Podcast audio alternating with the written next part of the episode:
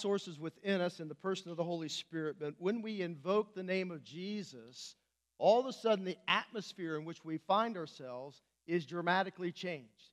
And you are a change agent that God wants to use in a very powerful and a very dramatic way. We're going to be talking about this over the next four weeks. So I'm doing a series within this series on Grip by Grace. And we're going to spend four weeks just talking about your unique purpose. When Paul began the book of Romans, he began by saying, I'm not ashamed of the gospel. Why is he not ashamed of the gospel? What's the gospel about? Jesus. I'm not ashamed of Jesus because he is the power of God unto salvation. The word salvation is sozo, which means the power to save, the power to heal, and the power to deliver. I believe that God still has the power to save, heal, and deliver. When you bring the name of Jesus into the atmosphere, all of a sudden the atmosphere begins to change. And there's a dramatic difference when I'm praying over somebody and, and Satan has got a, a lock on their, their mindset, a stronghold that is built into their way of thinking. And if we're going to ask God to break that off, then we're going to invoke the name of Jesus because He is the power source. I'm not the power source, you're not the power source, but we do bring the power source into play when we bring with us the name of Christ because there is where the power lies. And Paul knew firsthand about the power of the gospel to change a life. Paul himself was dramatically changed by the power of the gospel of Jesus Christ. Paul moved from being a murderer to being a missionary because of the power of the gospel. The gospel was so powerful in his life, it changed every aspect. It changed his mindset, his attitude, his demeanor, his purpose, uh, his goals, his identity. Everything was changed because the gospel was applied to his life only Jesus can change us, and He has the power to do so, right? That's a good place for an amen. All right, there we go. So, your decision, your decision, right, to follow Jesus was a, a decision to repent and believe. That's how we become followers of Christ. We repent and we believe. And as a result of that, it is a defining moment in our lives that resets the entire course and direction of our lives. And that's what we're going to talk about when we talk about your unique purpose. Repentance means that I turn from the direction that I was going and I leave my old life and I turn and I'm now heading to Christ. I'm, I'm, I'm living my new life that I found in Jesus. To believe means I put my hope and my trust in Christ alone for the forgiveness of my sins, and that was the Apostle Paul. Paul talked in uh, Philippians chapter 3 extensively how he was trusting in his own religion, how he was trusting in his own goodness in order to merit God's favor in, in his eyes. And so Paul left all of that and he came to realize it's not about the tribe that I was born in. It's not about the fact that I'm a Pharisee, that I read my Bible, that I pray, that I do all these religious activities. It is faith alone in Christ alone as the only substitute and source that can provide for the forgiveness of our sins. And as a result of that, peeling off, no longer trusting in good works, no longer trusting in his religious effort, Jesus alone saves him and saves us. And therefore, when he determined to be a follower of Christ, he determined to surrender his heart and his life under the lordship of Jesus. In Romans chapter 10, what does it say? When it, that great verse, let's just turn back there for a moment. It is a verse we read, we've talked about before, but it's a verse that is often turned to when we talk about somebody about salvation in Christ. Notice very carefully what he says in verse 9 that if you confess with your mouth Jesus is what? Jesus is Savior? So he says. Jesus is Lord. What does it mean for Jesus to be Lord? it means that I surrender everything over to Him. I give Him that blank check. I'm holding nothing back.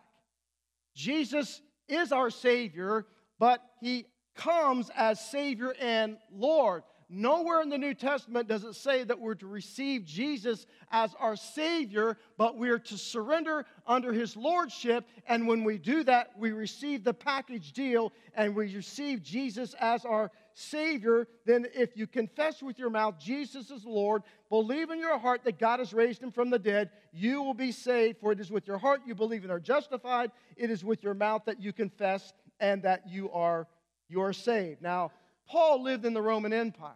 And if you were a citizen of the Roman Empire, what was expected to, of you as a citizen of the empire was to make a statement that Caesar is Lord. That is something you were expected not only to say, but to live by. And what that statement meant, it was your pledge of allegiance. It, it was your highest statement of alliance and your greatest commitment to Caesar. Your time, your talents, your abilities, everything was to be given over to Caesar. He is Lord, according to the Romans and according to himself. And so you were in alliance with the Roman Empire. And whatever they ask of you, you are not to say, I'm not doing that. No, that's not a good idea. No, you are to surrender automatically to the lordship of Caesar. Then all of a sudden, Jesus came along and says, No, no, no, no. That Roman Empire, that nation, that is a temporary thing. I'm coming. I am the Lord. I am your creator. I am your sustainer. I am the one who has a kingdom that will never end, that cannot be shaken. And I am the King of kings and the Lord of lords of that kingdom. Therefore, I am the Lord. And as a result of that, his own people crucified him. They considered it blasphemy against God. But nonetheless, Jesus proclaimed his lordship and he demonstrated his lordship that though they crucified him and they buried him and they were thinking, you know, this is it, it's a done deal. Satan thought he had, you know, nixed Jesus and he was just like off the map. And Jesus is like, you know what? Is that the best you can do? And so he arose up out of the grave and he says, I'm still King of Kings, I'm still the Lord of Lords, and therefore my kingdom will rule and it will reign forever. Now, who among you are willing to surrender your hearts and lives under my lordship and give me your allegiance and give me your best and follow me wherever it is that I lead you to go? And that's the calling upon the disciples. That was the calling upon the original apostles. And so, Romans chapter 12 and verse 1, he says, Now, in light of all of God's mercies that we have through Christ, he says, I want you to surrender yourself. I want you to offer your bodies as living sacrifices to me, holy and pleasing. This is your acceptable act of worship. And do not be conformed any longer to the ways of this world, to its pattern of thinking, but I want you to be transformed so that you understand what God's will is His good, pleasing, and perfect will. In other words, our highest alliance, our greatest allegiance, our deepest devotion is to be to Jesus, everything falls under Christ. He is to be supreme in our lives.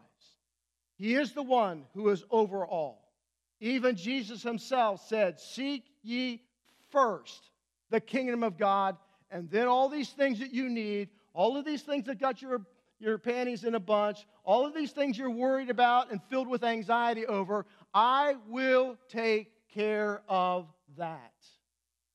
You seek me first and my kingdom and surrender yourself. And here's why that is so, so important is because Jesus is still alive. He's still ruling and reigning today, just like he was yesterday. And the power of Christ has not been diminished one iota because we're living in 2022 as opposed to the year that Jesus was crucified. There is power in the name of Jesus that can be brought into every situation. He can still heal the brokenhearted. He can still take those whose hearts have been crushed and shattered by the weight of sin and problems and pain and death or whatever might have been shattering you. He can still heal your broken heart. He is close to the brokenhearted. He can heal the brokenhearted. He can enable you to sustain you through that painful valley of the shadow of death. He proclaims freedom to the captives, to those who are under addiction, to those who have strongholds mentally that are keeping them encapsulated and enslaved to their sin issues. He can release the prisoners from darkness. The evil one has put darkness over the world, he's put darkness over the minds of the unbelieving. But I'm telling you, when you bring Jesus into the situation, the light of Christ can still shine down into heaven and expose the darkness in our hearts and our minds and expose our sin before us. And then the Holy Spirit comes alongside and he, he draws us into the relationship with Christ. And when we receive Jesus as our Savior and Lord and we repented of our sin and put our faith in Christ, all of a sudden, Jesus, like the Apostle Paul, has so dramatically changed our lives, we are never the same. anymore. He still does that. He still brings comfort to those who are mourning and replaces it with a gar- garment of praise. And now that we are on Jesus' team, we can no longer afford to be spectators. We must be participants in what he is doing. We're the ones who bring that name. All right, it just doesn't fall out of the sky. Jesus said, Of the church, go and make disciples. Go. As you are going, I want you to bring the name of Christ because with the name of Christ comes the power of Christ. I want you to bring that into the situation you find yourself in and just let's see what I can do. That is the good news of the gospel. This is what so fired Paul up. It, was, it is what ought to fire our lives up because we bring hope and we bring power into any situation that people are facing. And listen, whoever brings the greatest amount of hope brings the greatest amount of influence into a, a person's life. We have the greatest amount of hope. And so there are three fundamental questions that we have to answer in life. And this is um, starting our first week here in your unique purpose. What are those three fundamental questions? It doesn't matter what religion it is, or even if a person is an atheist, you still have to answer these questions Who am I? Who am I really? What's my identity? Where do I find my identity? What is my identity rooted in? And the second question is Where do I belong?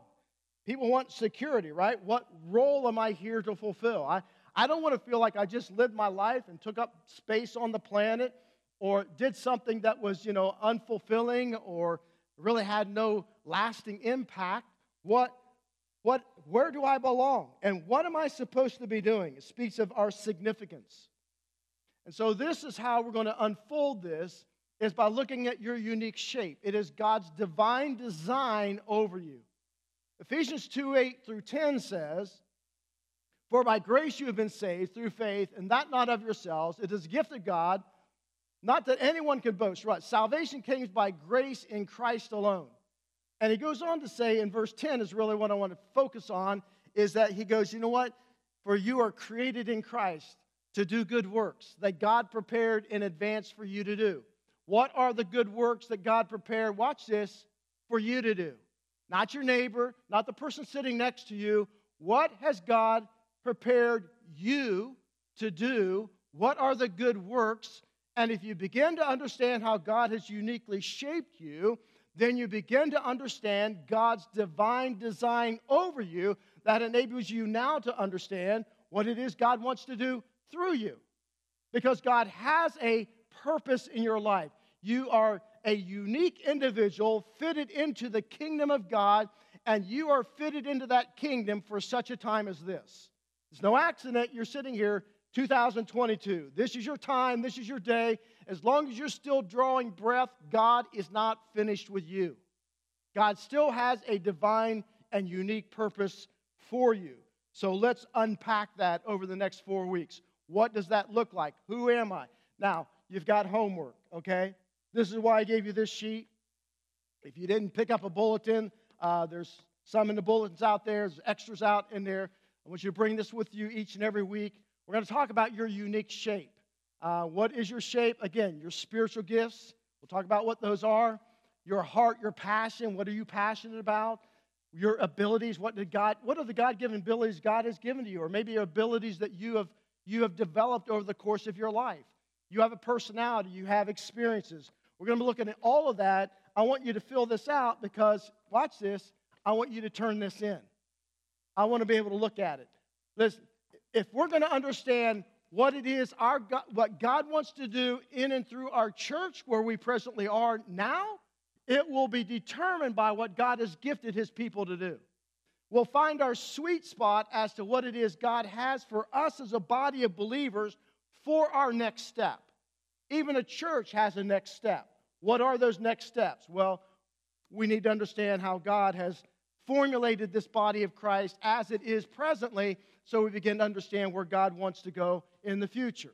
So let's start with the first question because God answers all three of these in Romans chapter 12. Pick it up in verse 3. For by grace, the grace given me, I say to every one of you, do not think of yourselves more highly than you ought to, but rather think of yourself with sober judgment in accordance with the measure of faith God has given you. Just as each of us has one body with many members, and these members do not all have the same function, so in Christ, we who are many form one body, and each member belongs to all the others. We have different gifts according to the grace that is given us. If a man's gift is prophesying, let him use it in proportion to his faith.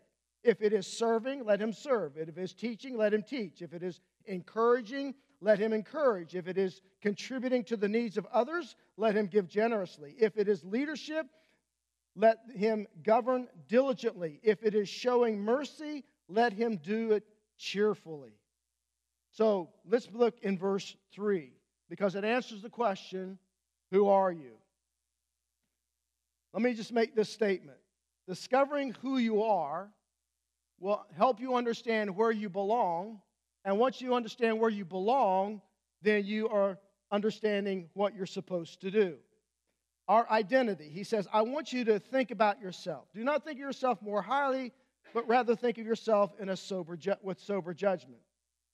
He's talking about our identity. Where do we find our identity? Well, there are a lot of places people go to find their identity. Well, my identity is rooted in my job, or my identity is rooted in my uh, economic level in life, or my identity is rooted in uh, the hobbies that I love.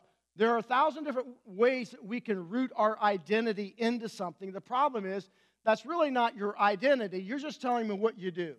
For example, if I said, name your favorite basketball player, professional basketball player, actor or actress and uh, your favorite, uh, you know, golfer or whatever it might be. You, you name those individuals and you know that they are, you know, they're highly skilled in an area of their life, but that's not their identity. You know, Michael Jordan, one of the greatest basketball players ever, he was a basketball player, but that's not his identity. That's just what he did. And so um, God does not want us rooting our identity in the kind of car that we drive or the activities that we engage in, your identity as a follower of Jesus is rooted always in Christ. That's why I gave you 30 days of gratitude every day, focusing on who you are in Christ. This is your identity. Your identity never changes. You see, Michael Jordan played basketball for a long time, made a lot of money, but he doesn't play professional basketball anymore. So if his identity was rooted in that, guess what? See, guys, if we root our identity in our jobs, what happens when you retire and you're no longer needed in that function any longer? Now all of a sudden it just wrecks us because we have rooted our identity in what we do. Our identity is to be rooted in Christ, our relationship with Him. God has implanted within us a nature that is changed in the depth of the core of our being. So that's why the Bible says, therefore, anyone who is in Christ has become a new creation. The old is gone and the new has come. God doesn't want you to root your identity in your past sin, in your past pain, in your past uh, mistakes. He wants your identity rooted in Christ. Romans 6:11 told us in the same way count yourselves dead to sin but alive to God in Christ Jesus. That count is a term, an accounting term. In other words, let's add it all up. Let's add up what we've become in Christ. And there's 30 days. You can add all of that up. And so Paul has reminded us, in light of God's extensive mercies, that is adding it all up because this is the way we used to be, but now all of a sudden we we are some a new creation in Christ. Remember Romans 6 he says you are so identified with Jesus because you're in Christ and he's in you that when Jesus died, you died. When he was buried, you were buried. When he arose, you arose. You did not arise to the old way of life or to the old man or the old nature. You arose to a new life in Christ that is supernatural because Jesus has changed you forever. He forgave your sins past, present, and future. He enveloped you in Christ. He has justified you as though you've never sinned. He clothed you in the righteousness of Christ so that when God sees you, He does not see your sin. He sees only the righteousness of Jesus in you, and therefore you are no longer a sinner. You are a saint, son, and daughter of the living God. I hear people say all the time, well, I'm just a sinner saved by grace. That devalues the radically new life God's given you. I hear people say, well, I'm just an addict or I'm just an alcoholic. I went to an AA meeting in Wales, of all places, Wales. And um, it was the very first AA meeting I'd ever been to. And of course, every, you know how AA meetings are. And I love AA, this tremendous organization helping people who are alcoholics. But how they always start up My name is Greg, I'm an alcoholic. Why would I want to carry that identity? You see, uh, my identity is rooted in Christ. I may struggle with alcoholism, I may struggle with some addiction. That's what I struggle with, but that's not who I am. I am new in Christ. And once you begin to transform your thought processes into who you are in Christ, then all of a sudden the power of the Holy Spirit gets released inside of you that enables you to take care of those things you struggle with that you do. It's not the other way around. And so, if you define who you are by what you do, you're starting with the problem instead of the perspective that you are a blood bought, totally purchased, absolutely forgiven child of the living God who has a problem in some area, perhaps, but that doesn't mean you have changed your identity.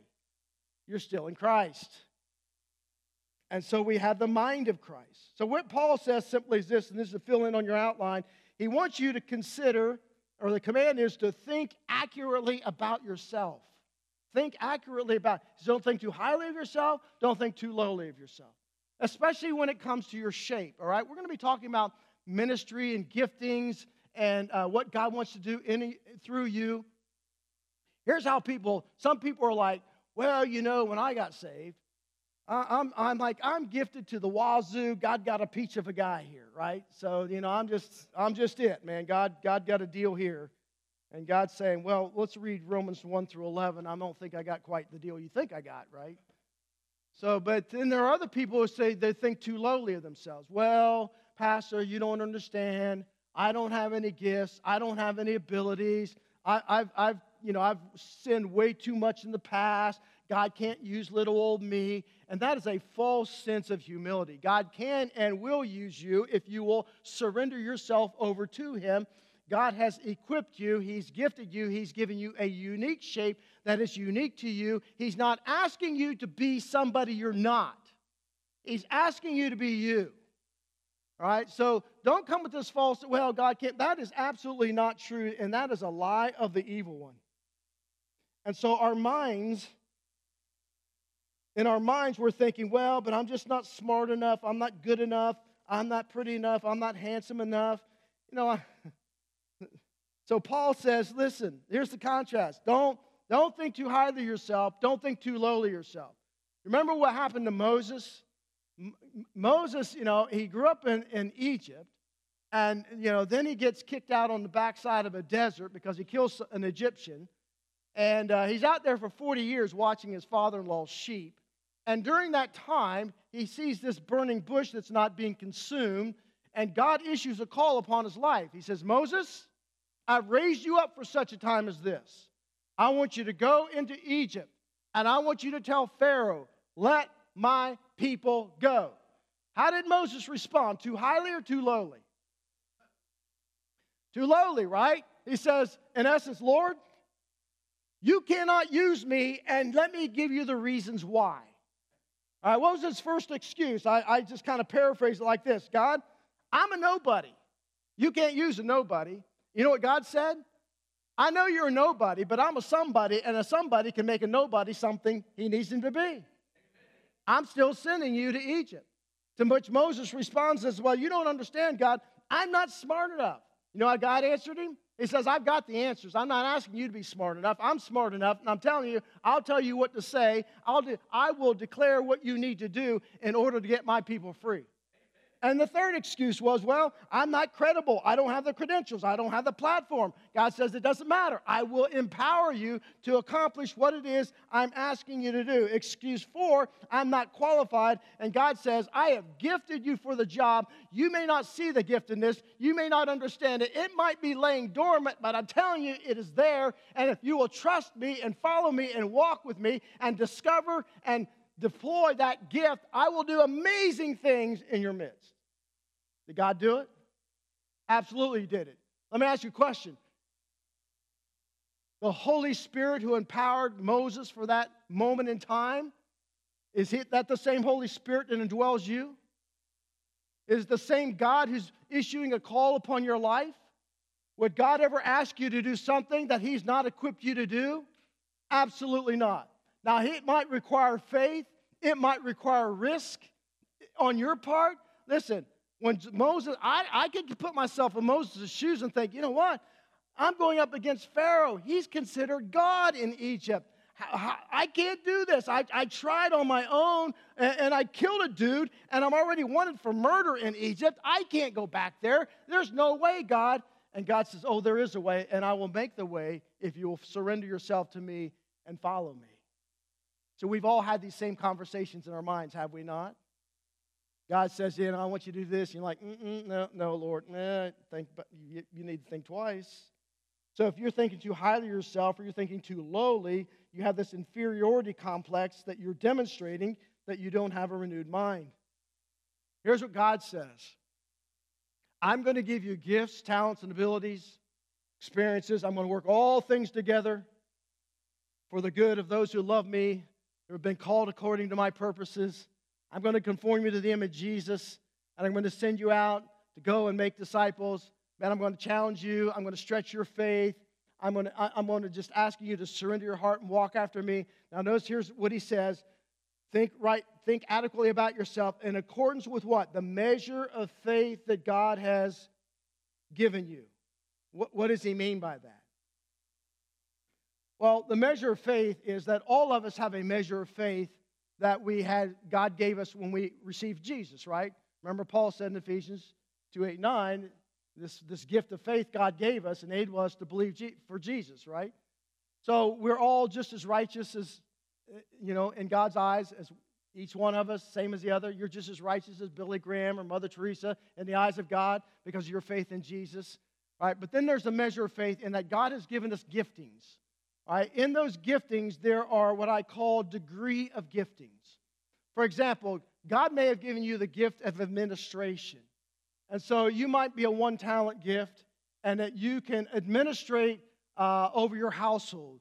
You know, budgeting and finances, running the household extremely, extremely well because it is a gifting that God has given to you. If you're a two talent person, it might be that God's gifted you as administrator to oversee a small business. Again, you're, you're doing the books and you're doing all, all the things that need to be done administratively. For some of you, you might be a five talent person where God has given you the gift of administration, but you could oversee as you could be the CEO of a Fortune 500 company. All right, so we see this difference in gifting in the parable of the talents. You recall that Jesus said in the parable of the talents, hey, uh, one person was given one talent, one was given two, one was given five. The king went away. He said, I want you to use your talents while I am gone because I'm coming back. And when I come back, there's going to be an accountability. I want to know what you've done with the talents that I've given you. And you remember the guy that got two talents, he didn't say when Jesus came back and, and gave, you know, asking for accountability, hey, Lord, uh, you didn't give me five talents, and because you didn't give me five talents, I'm so ticked off at you, I just decide not to use anything. Even the guy that got one talent didn't use his talent, and he didn't say, Well, the reason I didn't use my talent is because you didn't give me five or you didn't give me two. He says, No, no, no. Uh, I thought you were just, you know, a harsh, harsh, harsh man, and, and I, I didn't want to take a chance risking losing what I got. Now, here's the key whether you got one talent, two talents, or five talents, with the two and the five talent, they invested their talents and Jesus says, Well done, thou good and faithful servant. Now I'm going to give you even more talents. I'm going to, I'm going to, I'm going to, I'm going to expand the depth of you, the measurement of your faith and put you on to even greater things. So here's the point God doesn't expect you to be a five talent if you're a one talent. He doesn't expect you to be a five talent if you're a two talent, or He doesn't expect a five talent to be a one talent. God is the one who determines the gifts that we receive. God is the one who determines the measure of faith we receive. He just asks us to be faithful to whatever it is He has given to us. And if you are faithful with it in your hands, dispensing it out to the needs of others, God will say, you know what? I'm, I'm going to give you, I'm going to, you've been faithful of the little things. I'm going to make you ruler over even greater things. I'm going to expand your platform of ministry. And so here's on your outline. The principle is this um, what God made you to be determines what He intends for you to do. And so, whatever you have from the Lord, whatever your ability is, praise God for it, right? Don't be a big head about it and feel like, you know, you, you know, you're God's gift to the world and don't be lowly about it, but think about yourself accurately. So then it brings us to the question where do you belong? In verses 4 and 5, he answers that. Just as each of us is one body, many members, these members don't all have the same function. That's a key. We don't all have what? The same function. We've all been given spiritual gifts. We all have a passion for something that God's instilled in our hearts. We have abilities that God's given to us. We have personality. We have all kinds of experiences, but we don't all have the same function. But you're just as, though as members, we don't all have the same function. Watch this. We do all have the same purpose. In other words, what is the purpose? What has Jesus called us to do? To continue what he started here on earth, to continue what the apostles and the early believers were doing on earth. What? Going and making disciples. We all have the same purpose, but our function within that purpose differs between all of us. Right? I have a gift of teaching. God has called me to be a pastor. That doesn't mean everybody here has the gift of teaching or is called to be a pastor. We have uh, different functions, but we're all going for the same thing. I want to bring the power of the gospel into the hearts and lives of people so that Jesus can be unleashed and save their soul and heal them from the inside out and set them free from their captivity that the evil one has over them. That's my purpose. And so we have gifts and abilities. No one is exactly like you because we all have the same purpose. That means we all have a role to fulfill. Every single one of us have, have a role to fulfill within the body of Christ and outside of the wall. In the body of Christ is your ministry, outside the wall is your mission field.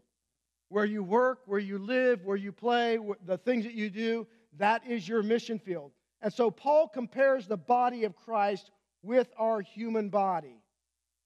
And here's why because each member has a unique and valuable function in the body.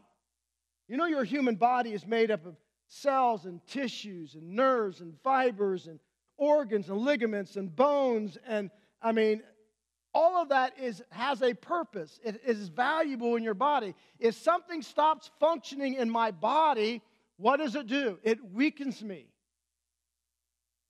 Now, capture what Paul's heart is here. If the body is not functioning properly, it weakens the church.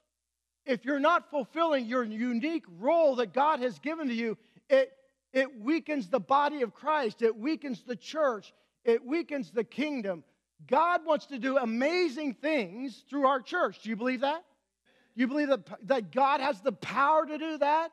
Well, it's going to require all of us, not some of us, not part of us, all of us fulfilling our unique role in the body of Christ.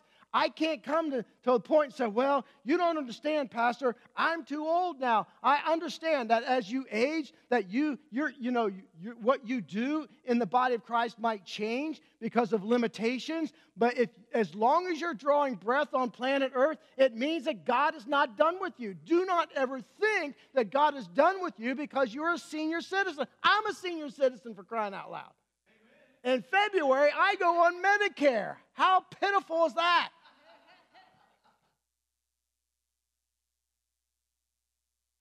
Listen, without your involvement, our church is weakened.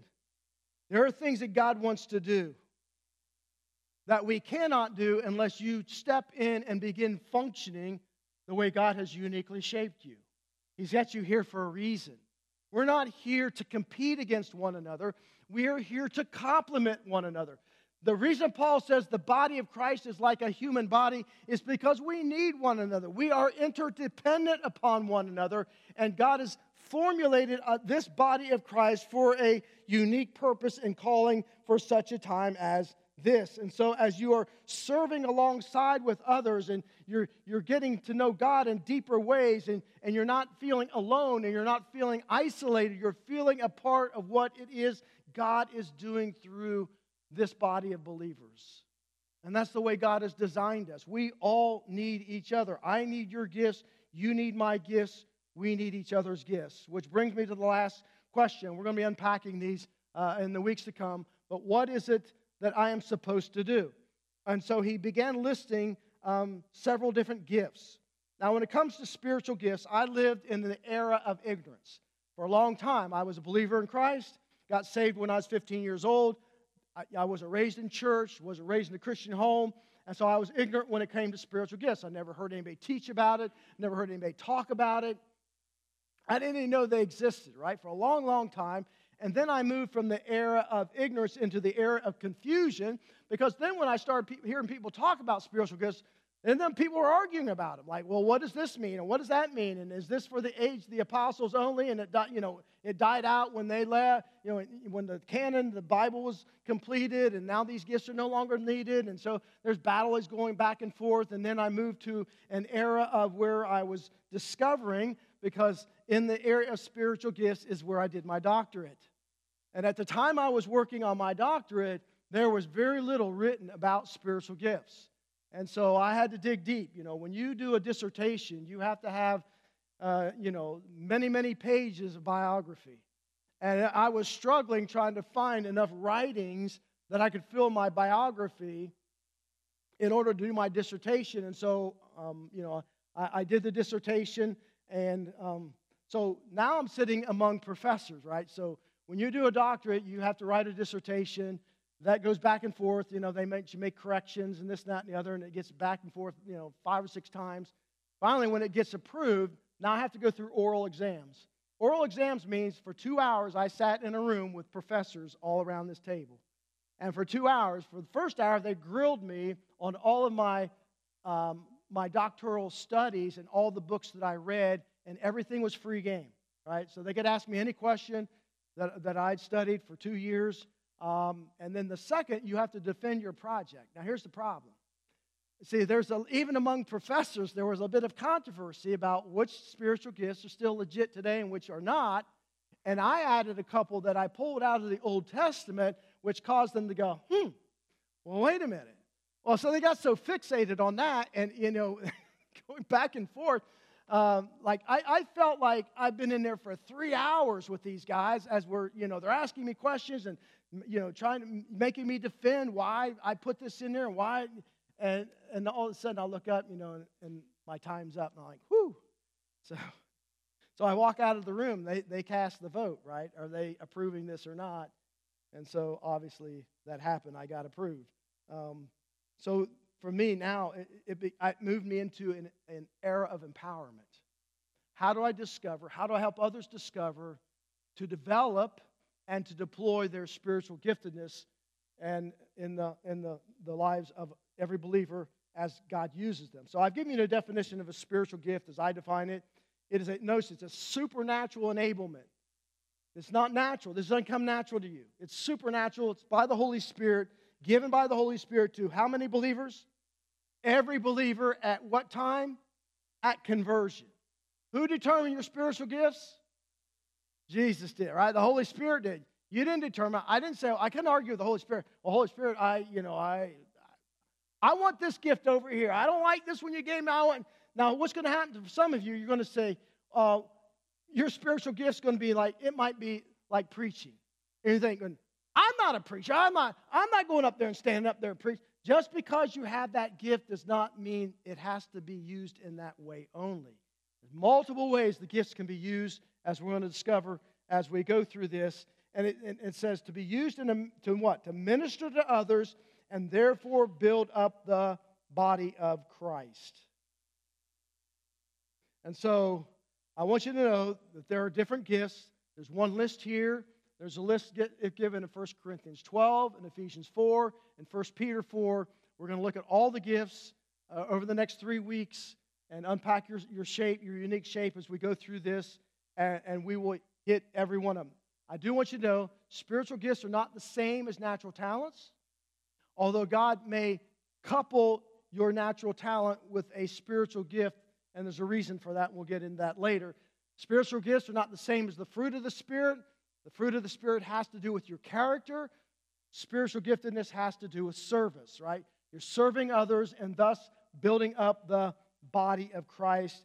And these gifts are, are given to strengthen the church. So we want you to practice on discovering, developing, and deploying your unique shape, which requires of you what? Some homework.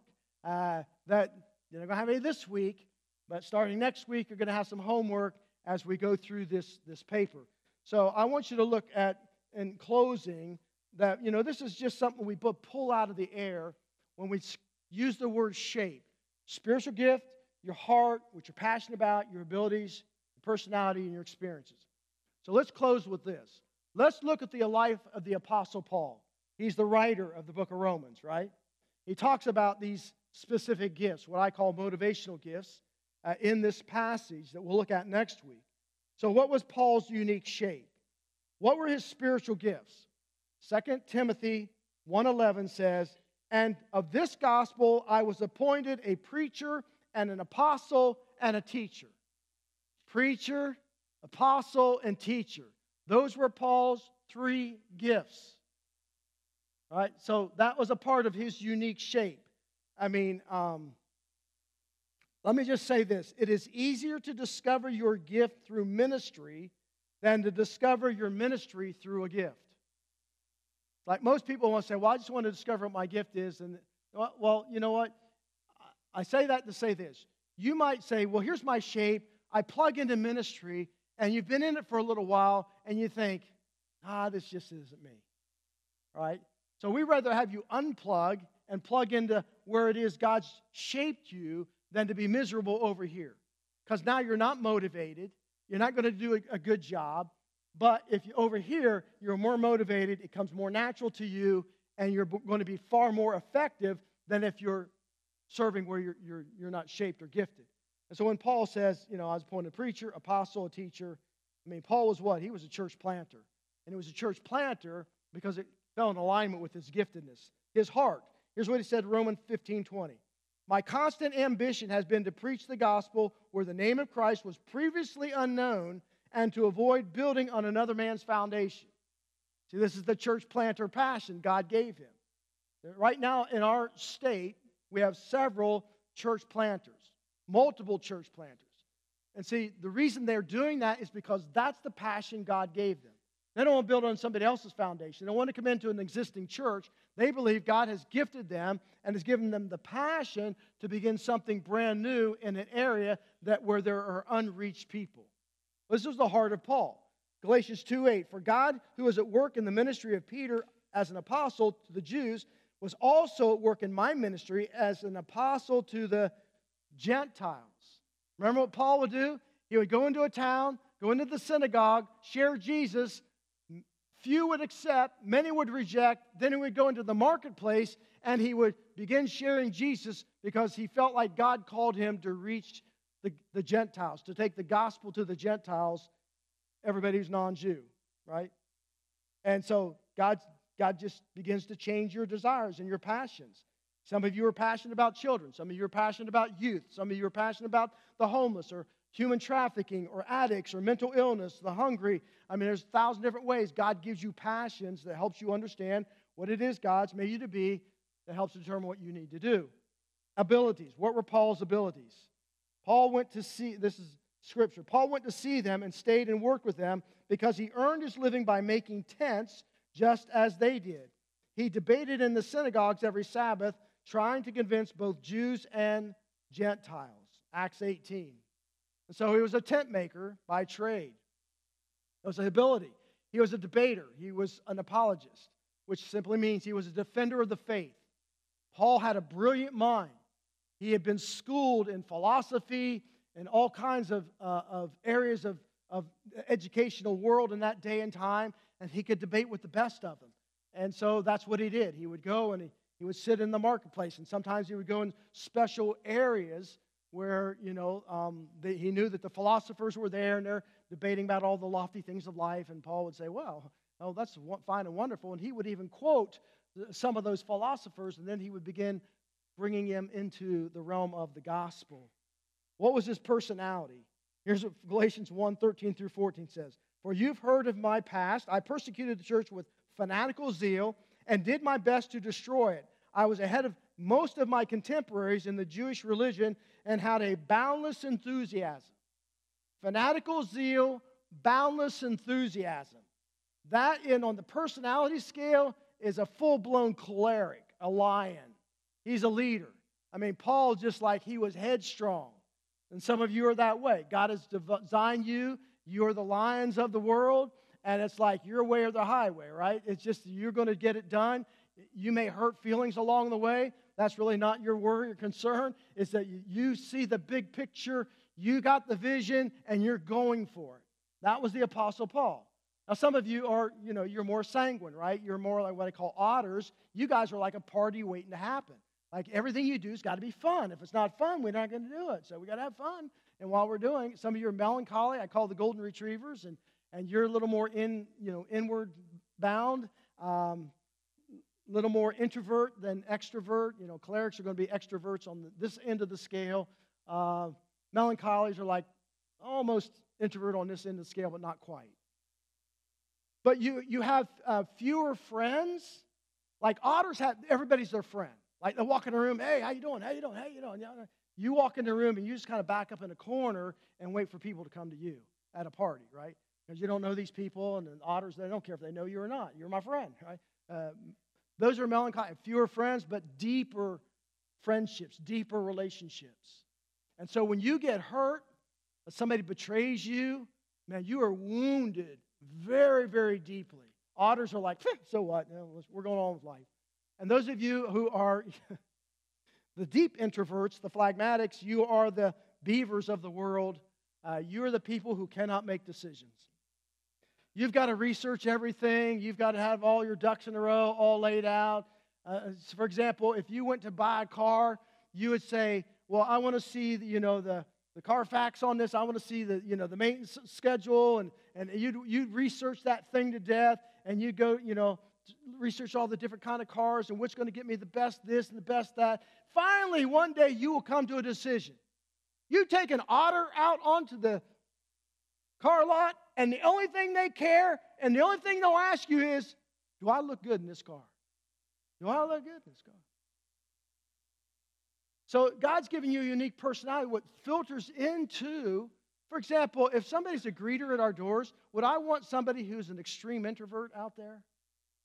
Because when people come up, they're going to go, Hi, welcome here. We're glad you're here. Right? Because it's just not your personality. You don't have to feel bad about this. This is what I want you to understand. You don't have to feel bad about it. It is your personality. It's God's unique shape for you. So be who God created you to be. What about experiences? Paul's spiritual experiences. He watched Stephen's being stoned to death in Acts 8, conversion on the road to Damascus, three years maturing in the desert of Arabia. In Galatians 1, special vision from God. Remember, he got a vision of heaven. I mean, it's a pretty awesome spiritual experiences. What about his his painful experiences. 2 Corinthians 11. I've been in prison more times, near death often, been whipped five times with 39 lashes with the Jews, by the Jews, and three times by the Romans. Once stoned, I've been in three shipwrecks, once 24 hours in the water. In my travels, I've been in danger from floods, robbers, enemies, wild animals, and false friends. I've served long hours without sleep or food or shelter or even clothing. 2 Corinthians 12, to keep me from becoming conceited because of the great revelations. Remember this vision of heaven. I was given a thorn in my flesh, a messenger from Satan to torment me. I mean, that's some pretty painful experiences. And many of you have some very painful experiences that God can use and leverage as a platform for ministry. Educational experiences. I received my training at the feet of Gamaliel, and I was schooled in the strictest observance of our Father's law. What about his ministry experiences? Just read the book of Acts.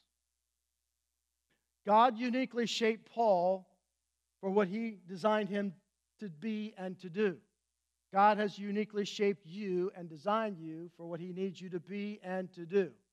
I just want to help you to discover that, to develop it, and put it into practice.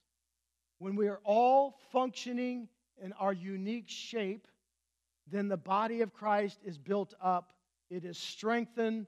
Our walk with God goes deeper and deeper and deeper. We trust God in more profound ways, and we're willing to allow the Lord to use us in ways that we never thought we would. Remember a few weeks ago, I gave you a dime and I said, I believe in you. I do. I believe that God wants to use you in this body of Christ and outside the walls of this church because the power of the gospel has never been diminished. Let's bow our heads.